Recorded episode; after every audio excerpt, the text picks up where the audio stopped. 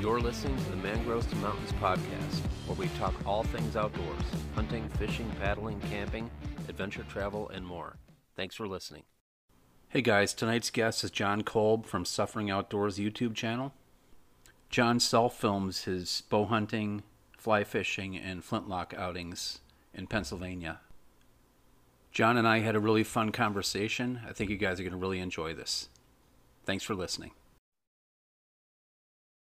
God, I hate that woman's voice. John Kolb, how are you? I'm doing good, Jim. How are you? Doing great. Yeah, I uh, had dinner and took a nap, so I'm a little bit groggy, but I'm I'm waking up now. So I'm a teacher, so I take a lot of naps these these days after work. yeah, I can uh, I can see that. I um, got home from work and I took my son out and we sat out in our field uh, with my recurve and just watched an apple tree and nothing came out, but it was fun to get out and have him enjoy the outdoors a little bit. So that's awesome. How old is he? He will be 11 here in December. Oh, okay. Great. Yeah. That's awesome. So um, you're hunting with the recurve this year, huh? Yeah, I, I picked it up last year and I was absolutely terrible with it. Um, I mean, if I hit a target at 20 yards, one out of three shots, I was doing good. So I hunted a little bit with it last year, didn't harvest anything, I missed a few deer. And then this year, um, come July and August, I really try to focus on shooting it and honing in my skills a little bit. Feel like I'm a, shooting a lot better, actually getting a decent group at 15 yards or so. Um, so I think this might be a year that I can harvest my first deer with one. Awesome. What, what bow are you shooting? It's a Samick Sage recurve, yes. so it's kind of just like a entry level um, takedown recurve that yep. a lot of guys are using. Yeah, they're excellent bows for the money. That's hard to beat, really. They're uh, I don't hear a bad thing about them, really. I know a lot yeah, of guys that started out with those or just continue to hunt with them. Yeah, it's a great entry level and um, definitely got me into the sport. And if I get better at it, I might upgrade to something better at some point. Yeah, yeah, I've been hunting with a recurve a long time. I hunted with a compound for probably 17, 18 years. And then I got real bad target panic with that and then switched to the recurve the in longbow and that the target panic went away, but now it's coming back. Okay. So, so I hunted a little bit with the compound for pigs this year. I did one deer hunt in North Carolina with the compound, but didn't have an opportunity. Uh, but now I'm back to the recurve. I'm hunting this weekend with uh, my friend Ryan. So um, he's a primitive hunter, so I feel weird taking a compound out. So I've been shooting the recurve every day, like twice a day. I'm shooting pretty well with it. So I'm good. Now, are you guys targeting whitetail, or are you going after your your wild hogs? It's it's a deer hunt, but you can take pigs too as well. So um, it's in like north central Florida, near Inverness. So uh, yeah, should be good. We always see deer. He usually kills something. That guy's a killer. Uh, I I'm just happy to see see deer and just get out, you know, get out of Miami, um, just get out of the city and just get into the woods. So it's always cool. a fun time. Yeah. So I, I, noticed, are you, are you filming your hunts now? I mean, the, uh, I know you've filmed a lot of the fishing outings, but are, are you filming the, the hunts with the recurve yet? Yeah, I got some footage last year, but just just of me missing. So yeah, that's all part of it, uh, though. Yeah, but I have some good just stock footage of practicing shooting the bow and um, some scenic based tree stand video. So if I shoot one this year, I should be able to put together a video pretty quickly. Um, but yeah, my plan is to both harvest a doe with my recurve and get it on on video. Awesome. Yep. Now, were you hunting? You were hunting from the ground tonight before tonight. Dark? I was, but I I normally just hunt out of a tree stand. Yeah. Yep. I just ordered a stand. It's uh oh boy, what is it? It's a hawk something a hawk they should just call it the hawk heavy it's so mm. it's so heavy i bought it with the idea that i would pack it in because the spot that ryan and i hunt is like a mile mile and a half and okay i just kind of need a i don't have to have a stand there but it's very thick kind of scrubby oaks and very thick yeah. a bedding cover where i hunt so um if you're off the ground you can see deer a lot better so i, I ordered that but it is so heavy that i'm going to return it and i ordered a um a what is it xop vanish i think it is yeah um, i actually got one of those this year okay. too one of the hang-ons Yep. Um, have not hunted out of it yet, but I have lone wolf sticks and then the XOP Vanish, and I'm looking forward to, to get. So that's neat that we both bought the same the same stand. Yeah, yeah. I, and I've got uh, I ordered some muddy. Um, I think they're called stagger steps. Uh, Okay. They're pretty good. They're solid on the tree. I've used them already for a hog hunt. Um, they're not too heavy. I do have some uh, lone wolf sticks. Where they are, I have no idea. they're somewhere in one of my storage units, maybe in North Carolina, maybe in Miami. I don't know. But uh, I ordered these rather than just try to tear everything up or drive to North Carolina to find them. So Yeah. getting up and I don't hunt real high anyway. Don't really need to in this spot. So if I can get 10, 12 feet, I should be good. Should be able to, you know, Yeah, exactly. Line of sight. Yeah. I've got some friends that hunt like at 20 feet. And I was like, ah, no, no, thank you. Not doing it. I don't know about Some- you. some- but- Yeah, sometimes depending on, so uh, we're in north central Pennsylvania, and most of what we're hunting is big woods with a lot of hardwoods. So we have a lot of telephone pole type trees. Mhm. So if I'm going into a single tree that I don't have a lot of cover around me, I will go as high as 20 to 25 feet.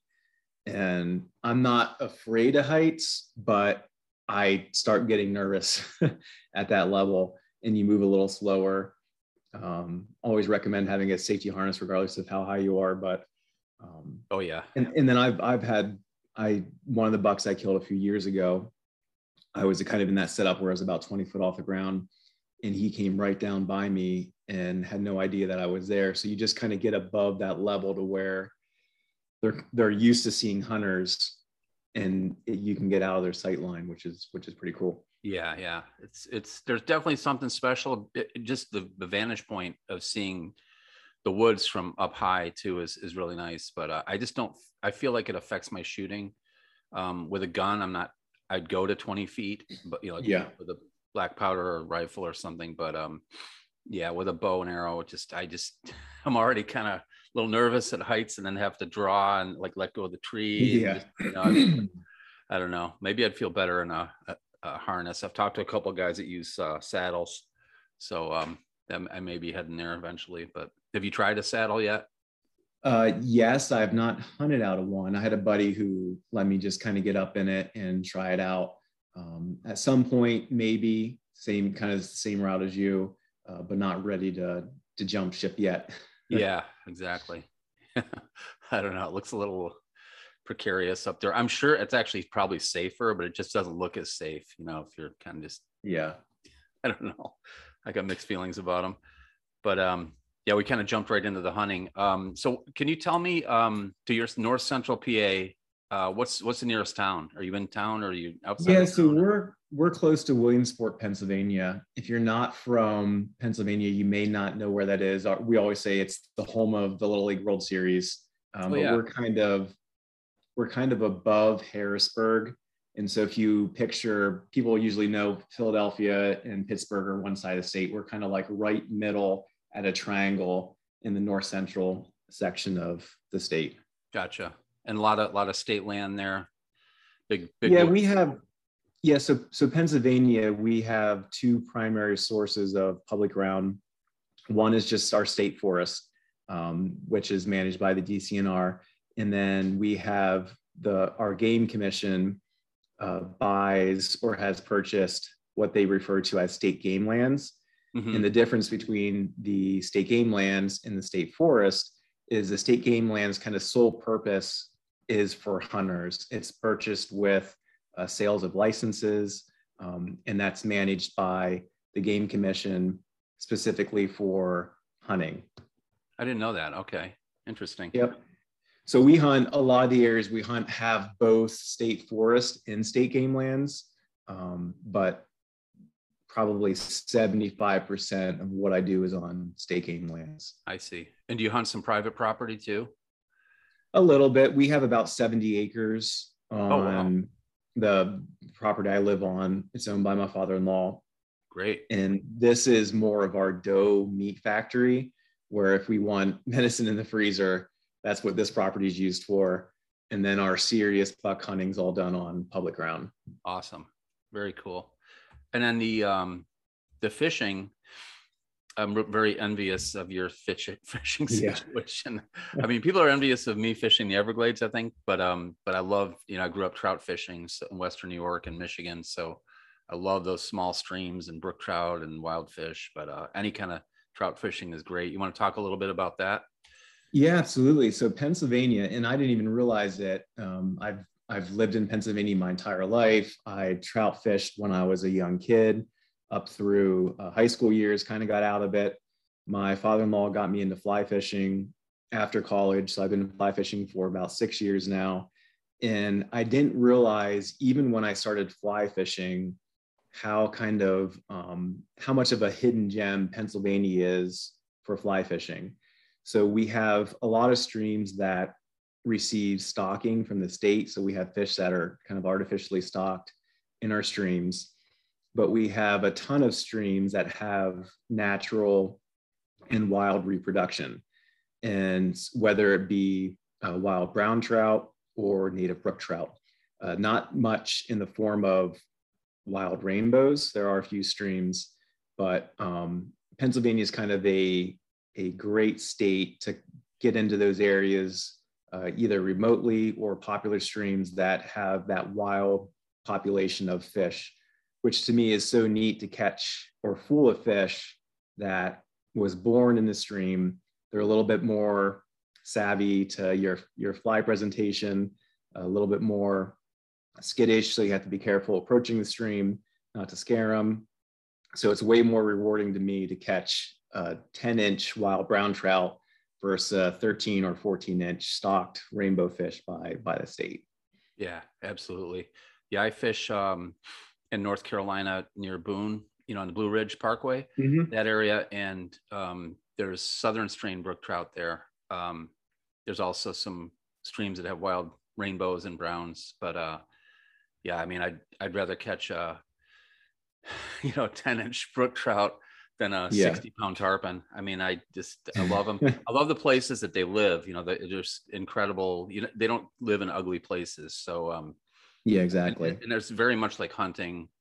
You know, you uh, you got to approach the stream like as if you're hunting the fish, and then mm-hmm. and then make a good presentation, or you ruin it. You know, blow out the the pool or the run or whatever. So, I love that uh, kind of stalking aspect of it, and they're just and they're just jewels. You know, um, they're just beautiful fish, regardless of size. You know, so that's why I like one of the things I noticed right away away about your videos with the um, the brook trout fishing, like the, the way you film them and the slow mo and the, mm-hmm. spots are just like it, this is impossible. Fish can't actually look like this, but I know they can because I've caught them, you know.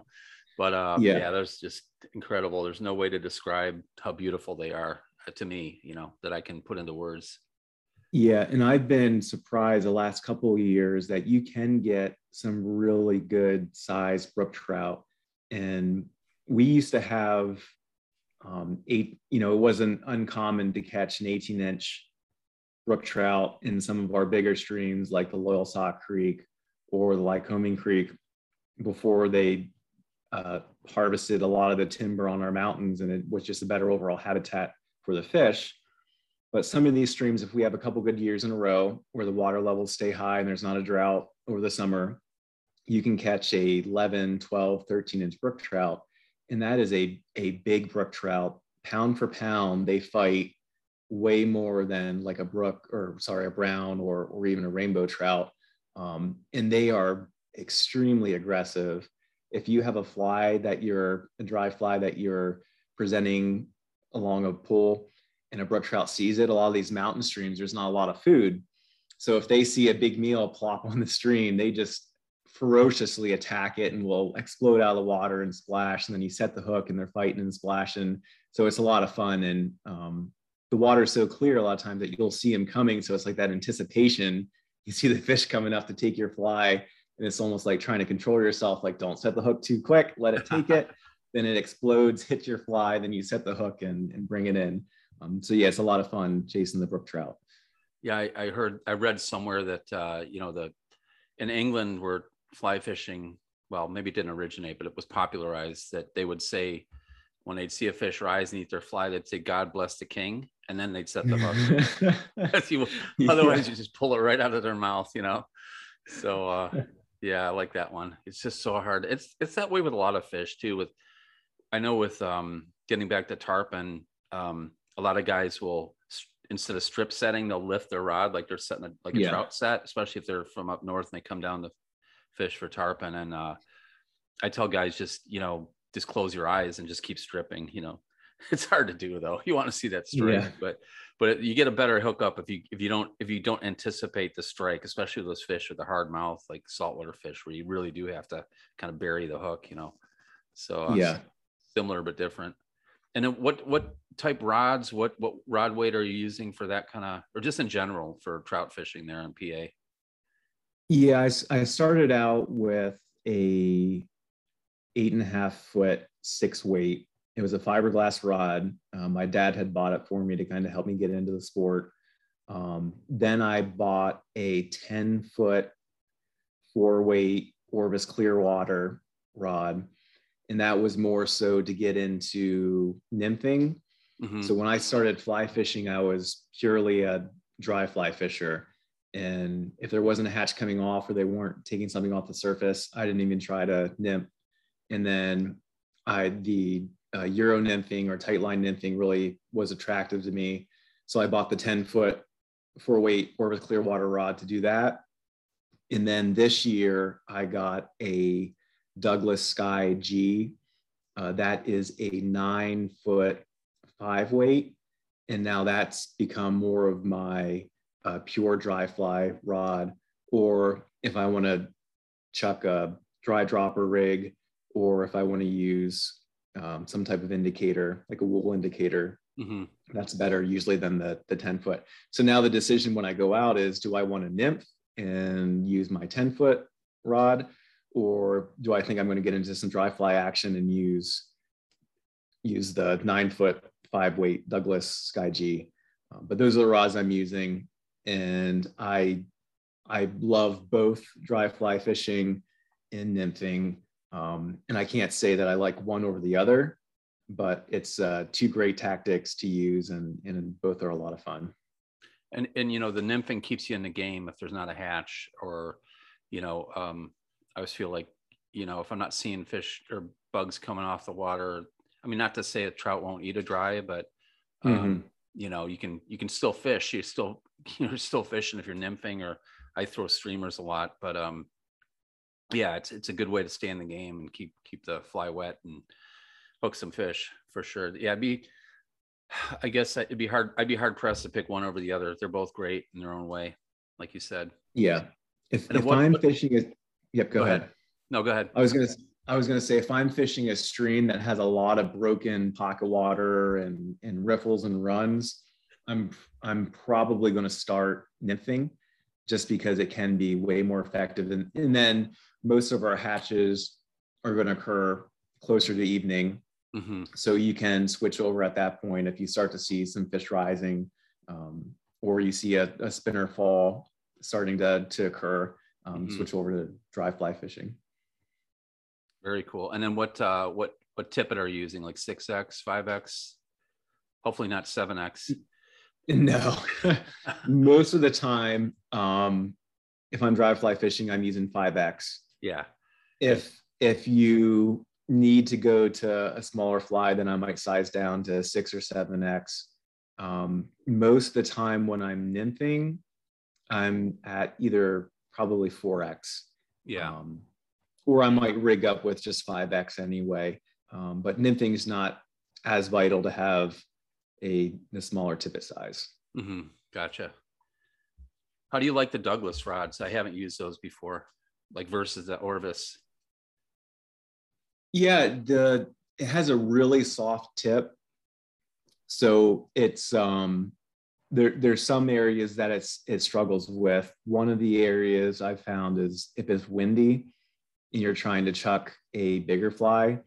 Like there's one day I was out and it was a pretty good wind and I had a hopper on and I was struggling to cast the hopper just because it has that softer tip and it's more for a delicate presentation. It's it's not a I think it's called considered a medium fast action, mm-hmm. um, not a fast action. So it doesn't have the power of like the Orvis traditional fast um, fast action rod, but it's it's a really nice rod, um, really good for delicate presentations, more in the 30 to 20 foot range is where it seems to shine and, and do a good job. Mm-hmm. And uh, we kind of jumped right into it, but do you want to talk a little bit about how you got into the outdoors? This is a big segue. yeah. so back typic to six X typic to uh yeah. Yeah. Yeah. Back back to the uh the introduction. For me. so I I was uh, grew up on a farm. My dad loved archery hunting and we had 50 or so acres. Um, and I remember as a kid being so excited during archery season when he would shoot a deer and we'd go out and help him try to find it, whether it be a doe or a buck. Um, so a lot of my love for the outdoors came first from my father. And then what's interesting is as I've gotten older, he's kind of lost interest in it um, and has done less fishing and, and less hunting. Um, but my father-in-law is a very avid outdoorsman, and he's kind of helped me transition more into i would say refined so so when i with my dad growing up like we would hunt but it wasn't um we didn't do a lot of hunting and it wasn't like like we would go out during rifle season but it wasn't a major event. And then now in my life it's kind of transitioned to whitetails 365 or fly fishing you know anytime that the water conditions are right. Um, so i've definitely transitioned into that. And i also as far as my youtube channel um, i love video. I love watching videos on youtube and i love creating video so to me it was um, an outlet to show my creativity and really it started as i was creating the videos just for myself I wanted to shoot video, edit it, put it together, do something creative, and then be able to enjoy it later. And at the time, I had lost a laptop, lost some footage. My laptop cra- crashed. So I was looking for somewhere to store my videos without losing them. So I started uploading my videos to YouTube with no intention of anybody watching them. Just this is a place that I can upload videos and save them. And then people started watching them and commenting on them. And I'm like, oh, people like this. So then that's what I was like, why don't I take the next step and actually start a channel? And that's when I started Suffering Outdoors. And that was in 2015. And then I started making mostly archery videos. And I was, I was, I was a bad hunter back then. I've learned, I've learned a lot in, in the five or six years. And then even like fly fishing, it's funny because if you, if you have a YouTube channel, people automatically assume that you should be a professional or you should be like this super awesome hunter who doesn't make mistakes and then they'll see you miss a deer and, and you post it and guys will be like i can't believe you missed a deer you're terrible you shouldn't be filming yeah or you don't know you're doing fly fishing you don't know how to cast it's like i literally this is like my first second year fly fishing and i'm filming it um, just trying to have fun and and make these memories and share them and be able to relive them but i feel like that skill level has increased um, since I started, and, and, I have become a better hunter and a better fly fisher. But some of my first videos, I felt like I was pretty poor when I look back on them and but there see the mistakes I made. It's two different things, you know what I mean? It's it's like there's the art of filmmaking, and then there's the you know the there's fishing and hunting, and they're they're different things, and then to coordinate both into something that's good is is not easy. Very difficult. I mean, if you want to yeah. make your hunting more challenging, start filming your hunts. You know, I always say that, and uh, but yours are always artfully, tastefully done. Your videos on suffering outdoors, and uh, that's what struck me right away. The like, um, the the music, the the music, the way it's introduced in the videos, and I still can't get that right. Like where where to introduce the music. Um, plus, uh, I think you must be using a camera that you can. Um, we can get in a little bit of that, but the slow mo is so good. Like it's so crisp and and so well done. And um, my wife and I were watching the videos, some of your fly fishing videos earlier, and like, oh my gosh, look at the you can see the fly line and going through the air in slow motion. like, I need to do something like that. Like, yeah, thanks, man. Appreciate it. Yeah, it's really really well done. And do you do you um do you mostly self film or do you? I mean, I know you've got a friend. Um, I can't think of his name. Sorry, I've actually looked at. Yeah, so uh, Dave, so, Dave Rothrock. Yeah, yeah.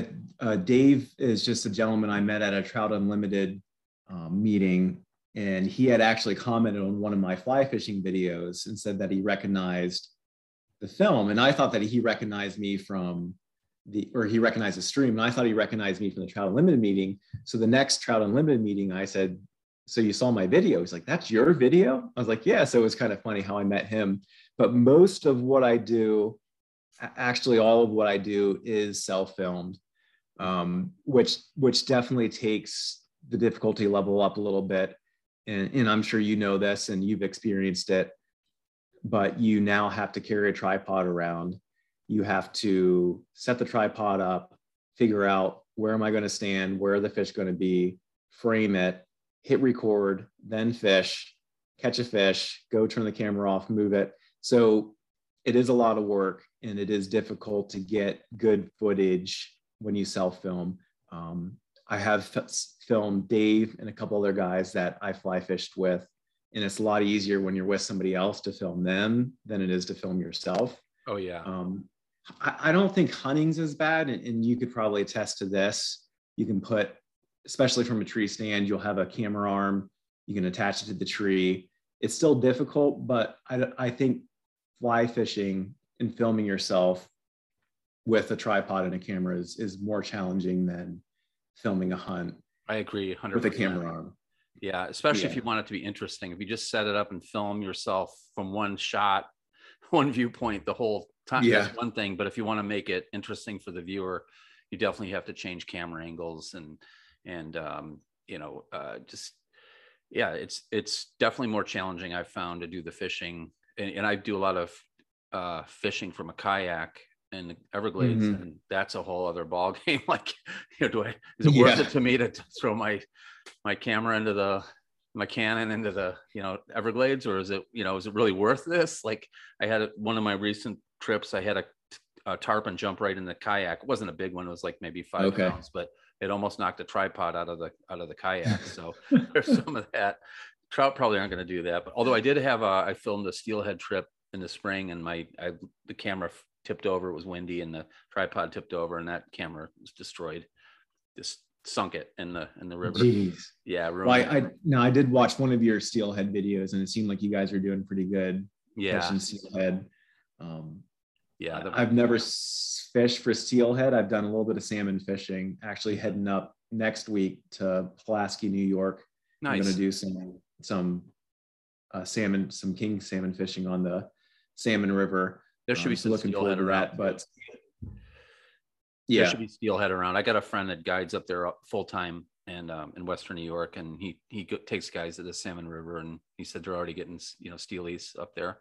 The salmon have been in for a while, but yeah, you should do well. Cool. Yeah.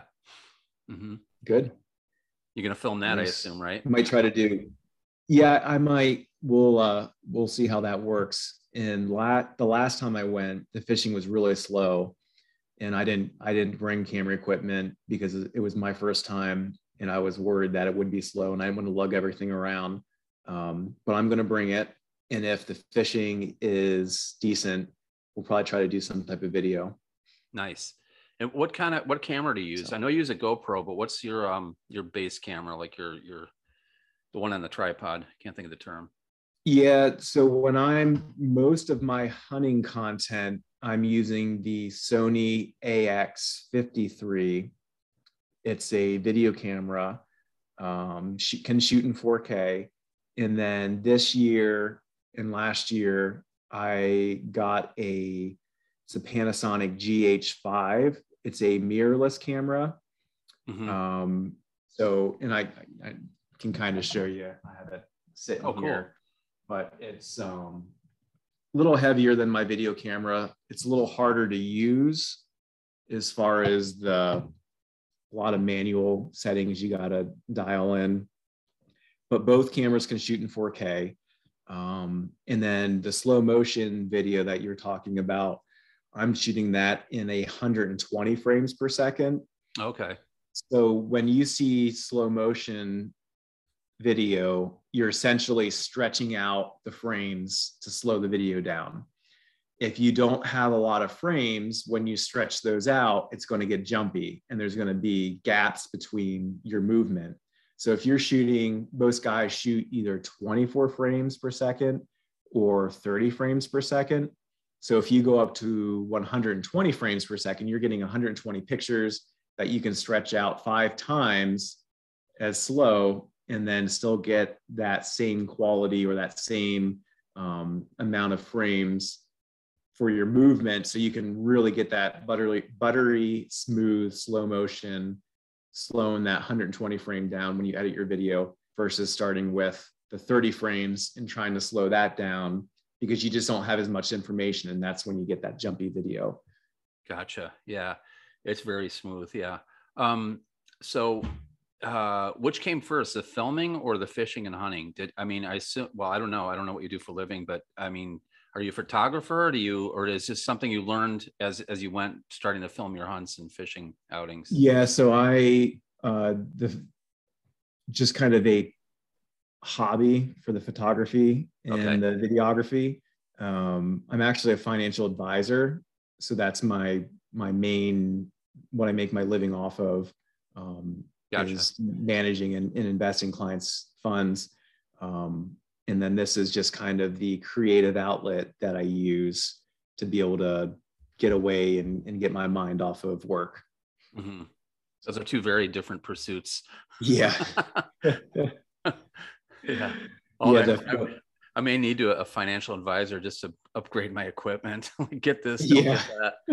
yeah I, I'm I've been doing fine with just the Canon Vixia, like a cheaper, you know, low end kind of mid mid to low end uh, video camera, but it shoots pretty well. It shoots pretty good video, and uh, I don't have to worry about ruining it, dropping in the creek or out of a tree. So yeah, Canon has very good cameras. They've never really put a, put a priority on the uh, super slow motion shooting, so they've never really focused on getting the 120 frame or even 180 frame, or or you can even go now 240 frames. Some cameras wow. will, will do that much but you start to lose quality as far as your lighting and and you can get grainy footage if if the lighting's not good but canon's always more focused on just an overall quality product versus trying to get that slow motion where sony has ventured more into um, the higher frame rates as well as panasonic so if you want slow motion or if somebody's looking to get a camera just make sure it can shoot 120 frames per second. And then check out youtube's uh, see just do a search of that camera and in slow motion shots and see what it looks like to see if it's something you'd be willing to or something that you want to replicate. Mm-hmm. yeah i have been taking notes as soon as you started talking camera here. When you see me looking away i'm i'm writing. Yeah that um the other things uh back to the hunting that i've been very intrigued with is uh is flintlock hunting and you filmed some of your mm-hmm. your hunting trips and those are some of my favorites. Um, you want to talk a little bit about that? Like what the gear and just uh, some of your experiences? Yeah so if, if, anybody's listening that doesn't know what a flintlock is it's basically a, an antique style gun that you use a you put the gunpowder in you put a patch and your ball down um, no bullet and then you have flint that hits your frizzen pan or, or your your ignition and then it creates a spark in your frizzen pan, which then ignites a black powder, sending the round ball off. So it's a primitive weapon that is difficult to get off. Uh, it's difficult for the gun to go off if the conditions are not good, um, which in Pennsylvania, we can have some really high humidity days, which is not good for igniting your, your gun. Um, but that's that's again something my father-in-law got me into. My my dad had a flintlock. Um, he had never killed a deer with it. He gave it to me, and I believe the first year I hunted with it, I ended up killing a, a deer with it, which was pretty cool. Um, growing up, I would hunt with open sights like a BB gun, whether it be squirrels or pigeons mm-hmm. or just things around the farm. And I got really good at shooting with open sights. So that translated well into shooting a flintlock. Um, and if you, you had mentioned um, having target panic, so that's like the ideal or the the ultimate target panic is when you shoot a flintlock because that gun's going to flash in your face and then it's going to go off. So you have to pull the trigger, hear the click, feel the flash, and then the barrel ignites. So it's when you aim, press the trigger, you have to be so focused on what you're doing in that animal to not flinch and move the gun off the target by the time the gun goes off. So it's just a neat, fun challenge um, to shoot a deer with a flintlock. And, and and Pennsylvania, you can only use flintlock, right? During is there a specific season for that? Or? Yeah, so so that's kind of the other thing that stinks about. I mean, it doesn't stink, but it's the unfortunate thing about Pennsylvania is our flintlock season comes in the day after Christmas, which is right after rifle season, right after archery season. Oh boy. So the the deer are on high alert. They're extremely pressured by that that time of year. Um, the conditions can be brutal and cold. So it's the fun thing is there's nobody else, or generally not a lot of other guys in the woods, but you're hunting a different animal by the end of the season because fewer, of all the fewer pressure. of them. Fewer of them too. Yeah, fewer fewer deer, uh, more pressure deer, and generally in in not optimal weather.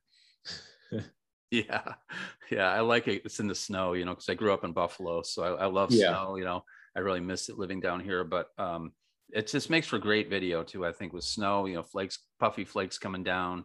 Yeah, uh, it just seems like. I mean, although it's not ideal for uh, the the conditions are not ideal for the gun to go off, but it seems to fit the whole um, uh, motif of, for lack of a better word, of flintlock hunting. Like it should be, it should be tough. Like that's how I feel about steelhead fishing. It should be yeah. miserable. You should be cold. Your hands should be freezing. The ice guides should be icing up. It shouldn't be bluebird weather. You know what I mean? So it seems to fit flintlock and snow and, and big woods and Pennsylvania. Just seems to go together. Yeah, it's it's funny too because we'll talk about almost losing the will to harvest something. So you go in your stand, and there's times when it's um, 10 degrees out and 10, 50 mile per hour wind gusts, and the sun's going down and it's getting colder. You haven't moved for a couple hours. Your hands are freezing, and then you start to think even if a deer came out right now i don't want to shoot it because i don't feel like gutting it out and dragging it out and taking care of it. I'm so cold. So it's like what am i even doing here? You question your motives. Exactly. and then you throw filming on top of it. Really, yeah. Yeah that's funny. Yep. Um yeah i we can use uh percussion guns here. I mean, can you use percussion in in the rifle season, or does it have? I mean, if you wanted, to? Yeah, to? during during the normal firearm season, uh, you can use most most any firearm, whether okay. it be uh, you're not allowed to use automatics or or semi-automatics yet for deer hunting, um, but you can use a general rifle. You could use a flintlock if you want a percussion. Mm-hmm. We have an inline hunting season just for antlerless deer or doe. And that comes in usually the third week of, of October for one full week. And this year you can hunt for either doe or black bear with an inline, which is pretty cool. So a couple of my family members are really looking forward to that. And they're going to try to shoot a black bear this year with with their inline during that special season. And do you see a lot of bears there in that area? I assume you do. Yeah, we we do. Um, we're we're in Lycoming County, which a lot of the years during the black bear season, we have the most harvested bears in the state. So we have a good population of black bears. They're difficult to hunt just because normally around that time they're they're kind of slowing down and um, they're in the thickest, nastiest, most remote areas um, where you're hunting. So unless you're going in eight foot tall mountain laurel and, and climbing in some some nasty thickets, you're you're generally not going to get the bears out. They're kind of slowing down and preparing for hibernation, and they move a lot at night. So guys will actually do, do a lot of bear drives, especially during the bear rifle season, where Did you'll you get ten or fifteen drives. Do you say drives? It was it broke yeah. up. Okay, yeah. Drives. So they'll a lot of guys will do bear drives where you push out a, a thicket and have guys waiting on the other side with guns. And if you push anything out, you you shoot them. I have never shot a black bear. I had a really close encounter last year during archery season. I had one about 40 yards and he scented me and was looking and um, kind of circled around and, and went away. Um, but that was that was a really neat experience and pretty close. Very cool. Yeah, one of the spots I was going to hunt in North Carolina with uh, my, my buddy Dalton, he said, uh, well, you don't want to hunt that spot. There's, yeah, there's acorns dropping, but there's a bear that's just kind of taken over that spot. And cause he set up ground blind for me because he knows okay. good with, uh, so he had a ground blind. He was sending me pictures of it late summer and it's like, oh my gosh, this is money. They're going to, they're, there's a white oak drop and it's going to be and then the bear took over that spot and he was like oh you don't want to go in there i was like i do want to go in there i don't want to sh- i can't it's not bear season yet but i just want to get yeah. footage of a bear you know from the ground like i don't care if i shoot a deer i mean i want to shoot one don't get yeah. me wrong but like i was just willing to go in there and you know just to get some hopefully get some footage of this bear but yeah we hunted a different property anyway so just cool. okay i've seen a few fit, uh, fishing but uh I don't know that I've ever. No, I think I've seen one in the Everglades um, well bow hunting, but it was way out there. I got a little video of it, but uh, yeah, we don't. There's bears here, but it's nothing like up there. Not like in PA was in New York. Yeah. There's a lot of bears. Yeah, they'll rip our trail cameras off the tree and yeah. demolish them, and um, we haven't had many issues on on our property, but they'll get into our dumpsters and garbage. And if you have any bird feeders out, they'll rip them down and eat the bird seed. So they yeah. can be uh, they can be a problem for sure. yeah, I used to do some hog hunts, hog hunting up in Georgia, south southeast Georgia, and there's a lot of bears there in the swamp. And one weekend we went up to check the feeders, and we had six feeders, and five of them had been destroyed by bears. like I guess we're not hog hunting after all. no, destroyed. yeah, it's almost like they're malicious too. They don't just break them; they like they attack them. They uh, chew them up. You know, trail cameras, like you said. Yeah, um, they're destructive. They're destructive. Yeah. Um, I had a friend that tried to bear proof a feeder, like the feeder head. Um, mm-hmm. You know, we had it for for uh, spinning corn for hogs, and he he welded spikes sticking out, nails and spikes and barbed wire, and it just still just took it right off the feeder head. It took the feeder head right off, destroyed it, chewed on it for a while. You know, they don't care. Just they're just uh, destructive animals. Yeah, they're cool, but they're just destructive. Any plans to hunt uh, out of state? Uh, or if fishing I, trips? Fishing trips? Yes. I know you're going to New York for for salmon. Yeah. So in Pennsylvania, we're only allowed to kill one buck. So the last couple years, I had said if I kill a buck, I'm going to go to New York. We're only about an hour away from the border. Mm-hmm. And there's some some decent public ground within a couple mile or a couple hour drive of us. So if I were to harvest a buck, which hopefully I do earlier in archery season and has some vacation time left, um, I'm going to plan on this year heading up to New York and hunting some public lair for doing some archery hunting in New York. Awesome. Yeah. A few few years ago, I hunted Ohio on some public with my family. Um, that was fun, but that since then I, have only done one out of state trip, and that was was Ohio. Mm-hmm. How about fishing? Have you fished out west for trout yet? No, I haven't. I definitely want to. It I'm envious whenever I watch a video of a guy fishing out west and it's the scenery is beautiful, the fish are incredible. So that's definitely on the bucket list to do one day. Yeah, for sure. It's the mecca kind of. Yeah. Have you been out out west? I've only um, not specifically for a fishing trip, but I have gone out to Colorado a couple times to um, visit family, and I of course bring a fly rod um, my aunt lives in Boulder, so Boulder Creek goes right through town. So uh, University of Colorado's there, and students could literally, if they wanted to, um, the cool ones would just go out on their lunch break or between yeah. classes, and they could literally walk from campus to the stream and trout trout fish right there and on campus. But um, yeah, I haven't fished like Mon- Montana or Wyoming yet, but someday for sure I'd like to. Cool. You ought to you ought to come down to the Everglades sometime. Get you on some tarpon. Yeah, that'd be awesome. Snook, tarpon, whatever. Yeah, peacock bass. It's uh, yeah, it's it's it's a unique and great fishery down here. Yeah. Do you do any uh, fishing in around the ocean or in the ocean or? I, you know, you really, uh, I have um, my my best fishing friend. Um, he's getting a boat. It's uh, he, we we fished for bonefish for many years in the bay okay. in Biscayne Bay.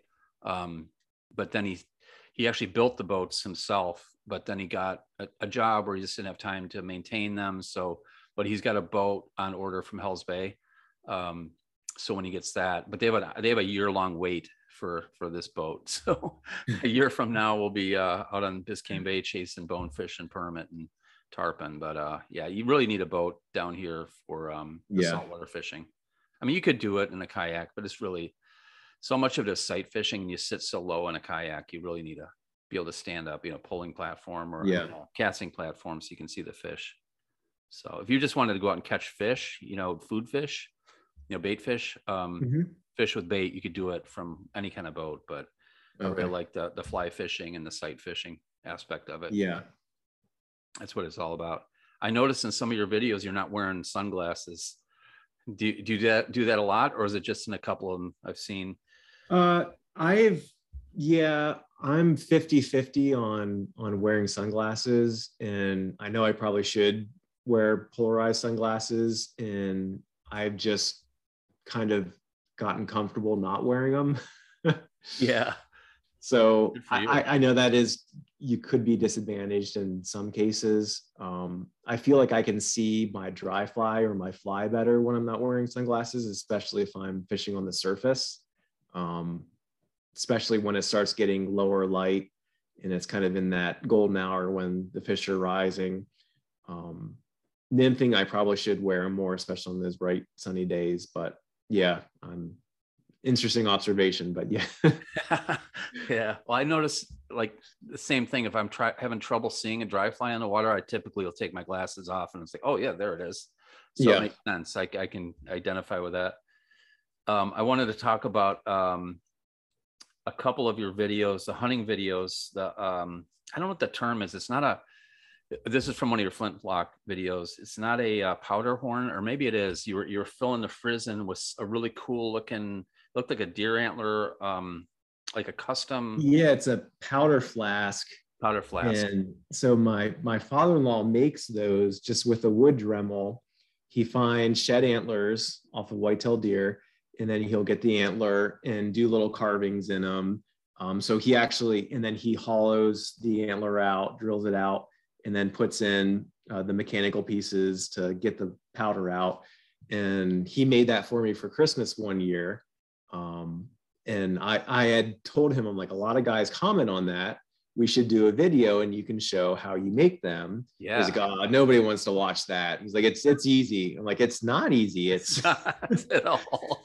That's hilarious. yeah. So he thinks it's no big deal. Oh, it takes me 10 minutes to do it. It's no big deal. I'm like, well, a lot of other guys probably don't know how to make it, and it would be cool for them to to watch you make it, and then they could try it. And I- I'm an, an artist, and I don't know. I have no idea how you made that. But, uh, Okay, so I'm I'm gonna I'm gonna tell him we need to do that. Yeah, that is really cool. It's very ornate, you know, just the carvings and uh is that called scrimshaw, I think, or something like that? I don't know where you Yeah, I, it in bone. am not sure.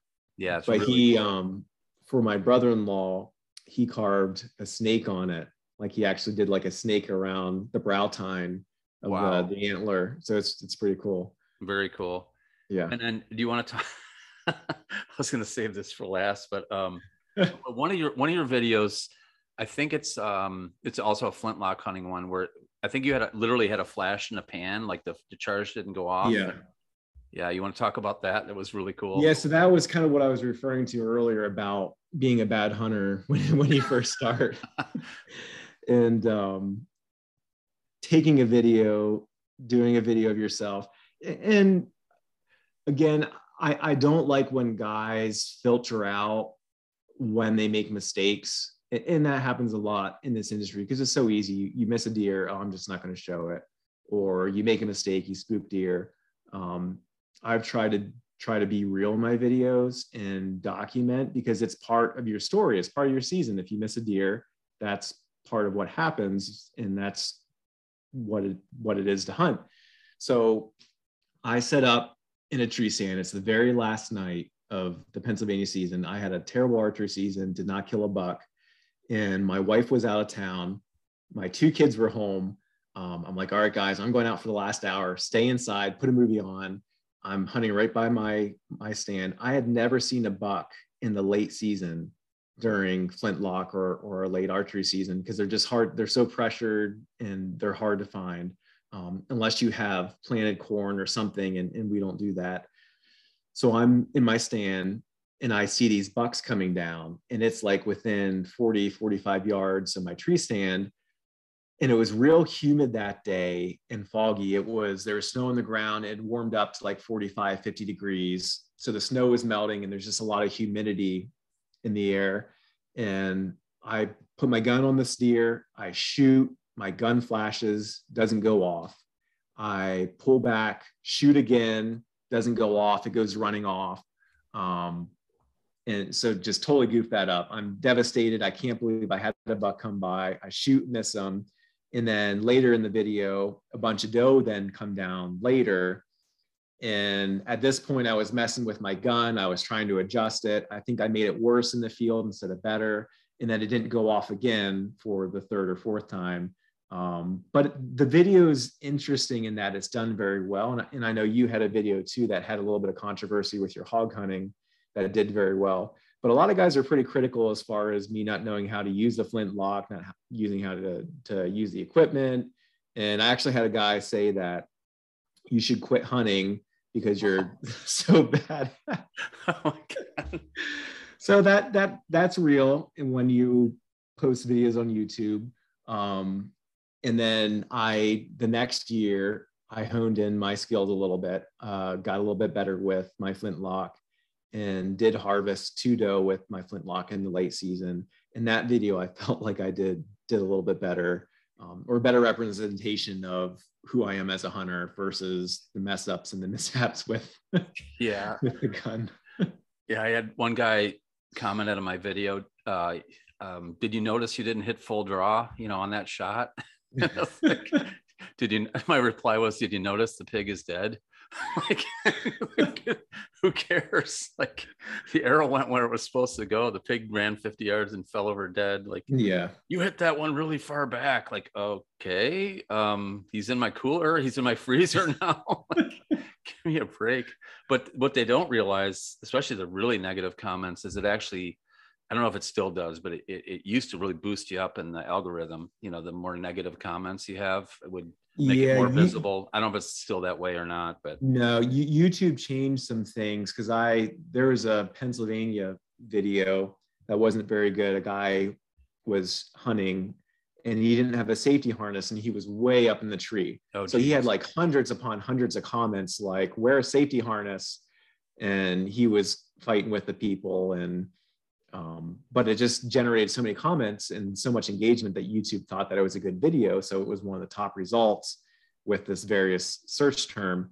Um, but since then, YouTube's kind of switched where it focuses more on how long somebody watches your video. Mm-hmm. So if you have a 10 minute video and somebody watches three minutes of it and clicks away and goes somewhere else, that's telling YouTube, oh, they didn't like your video, they didn't watch it the whole way through to where it can help you if you have a video that um, generates a lot of discussion or comments. Think about what you do when you watch a video when you're done or halfway through. You scroll down and start reading the comments. So if yeah. you have a lot of engagement and a lot of questions on a topic or comments that's going to keep somebody on your video longer which then makes YouTube think that people like your videos.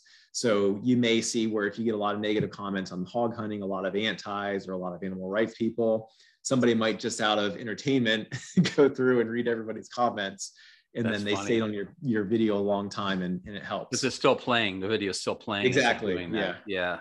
That's genius. I'm gonna have to encourage my friends to or that or just every three minutes have like you know a shot of miami beach like panning down the beach with girls walking in the sand yeah. or something and then go back to the hunt. No I, I, told my wife i'm not sure i'm sure you've seen them where um a very attractive girl will just have a picture of herself like her in a, in a bikini like from behind like fishing. Oh yeah. she'll get like millions of views. I told my wife i'm like i'm gonna try that one time. I'm gonna get a bikini get a picture of myself fishing in a bikini and then post it as clickbait and see if it works. It's hilarious. Yeah. Mark Harrison, I don't know if you follow him from Omnivores, Homestead no. and Quivers. I'll send you a link to his page. He's hilarious. He'll he'll do like stuff like that, weird, you know, just funny, you know, himself in a whatever. Like like he'll take his shirt and make it like a bikini top, and then okay. like, drawing his yeah. like goofy. Really, he's really he's he's off the wall. Funny guy. but uh, yeah, I could see him doing that. You have to give him the idea. Yeah, yeah, I will. Yeah, he. Um, oh, the other one. Um, I just saw it today, but I'd seen it in the past. The um, the, the guy that was dropping loafs in the woods near your stand. yeah, so that unless you don't want to talk about that. No, that's fine. The interesting things you see while while hunting public ground in uh, Pennsylvania. So I crossed a creek, set up, and there is there is scrapes and rubs everywhere. I was so excited, and this is at like seven seven thirty and I look to my, I look behind me, and about 60 yards away, I see something white flapping. And I thought that it was a deer tail. I'm like, what is that? And then as I like realized what it was, this dude was like squashed, squashed over, wiping himself oh. with the toilet paper. And I saw the toilet paper flapping, flapping. And then I I was like, I was worried that he saw me and was going to be embarrassed. I didn't get on film. I didn't think it was right to film it. I wouldn't want somebody filming me. If no, I wanted. I was going to ask you that. Yeah. We, we've we've all pooped in the woods at least if you've hunted long enough. Oh yeah. But, but he ended up walking by me, and I thought he totally ruined my hunt. But I stayed another couple hours, and a buck ended up coming down, and, and I killed a buck that same morning in that same spot um, thankfully before it reached his his poop pile. Yeah, um, but yeah, it's not that, stream. Uh, yeah, that was uh, that was interesting. Classic. so, um, you want to talk about your contact? Like, how do people follow you? Um, Suffering Outdoors is the YouTube channel. Are you? Yeah, absolutely. Yeah. So if you so I um, most of the content I post is is going to be on YouTube. So Suffering Outdoors is the name of the YouTube channel, and then I also have an Instagram account that I'll post pictures and videos once in a while. Um, also Facebook, and, and then sometimes if I go out and I don't have enough content to put together a video I feel is worthy of posting on YouTube, I might do just a short 30 or 45 second video on Instagram and, and Facebook. And, and is that is that under John Kolb or is that under Suffering Outdoors? So if you search Suffering Outdoors, my name is tied to the account John Kolb, but if you search Suffering Outdoors, it should come up on uh, Instagram. Have you um final question, did you unless I think of something else, but um um do you is there is there a hunt in your past that you wish you could have gotten on film? Hunt or fishing outing, you know, big fish or or just uh, you know, some, something that... yeah good question. So when i was 15 years old now this is our family farm. We had sold our family farm and um, we moved off of it but the people we sold it to let us come back for many years and still hunt it. So my dad went down with my brother-in-law to set stands up before rifle season started and they kicked out a monster buck um, walking down one of the logging roads, and my dad was like, "Oh, this looks like a good spot to set a stand." So my brother-in-law, who was with him, had never killed a buck, and he's like, "Well, we'll let you hunt this stand." So he hunted it all morning until lunchtime, didn't see a thing, and then in the afternoon, we asked my brother-in-law, "Well, do you want to hunt that stand again?" And he's like, "No, I'm going to go somewhere else." And I'm like, "Really? Okay, I'll hunt it." So I go and sit in the stand, and the last half hour of light, this almost 140 inch buck, uh, eight point comes out, and I shot him with a rifle at about 50 yards, and he was the first buck I killed, and to this point, he's still the biggest buck that I've killed. But that would have been just just a neat video as far as my first buck, as well as a story of my my brother-in-law giving up his hunting stand to me and then harvesting you know a real trophy for Pennsylvania at the yeah, time. That's a great buck anywhere. And, yeah. and was he uh was he upset with you or was he okay with no, it? No, he was he was cool with it because it was it was my first buck too. Um, okay. But we we teased him. That was an ongoing family joke of, "Hey, Stats, you should have stayed in your stand." nice, awesome. Anything else you want to cover, John? That was a, I love that story. That's awesome. Yeah. no, I, I appreciate you having me on and it was nice talking to you. I know we've um, kind of follow each other's content and we've had a couple communications over the past. So you're, uh, you're a good friend and a, a neat person to follow along with as well. And thank you. um, Appreciate happy that. to maybe maybe I got to check in with you later in the season yeah, and, and uh, see how the deer season goes. I, I meant for this to be more of a fishing one, but man, it's it's deer season. yeah, it is deer season. We got to talk about- deer hunting. yeah, exactly. Maybe I'll have you on in the spring too, and we'll talk fishing. Yeah, sounds good. Okay, So- man. Thanks so much, John. Awesome. Thanks, Jim. Have a good Take night. care. You too. Yep. Bye. ya.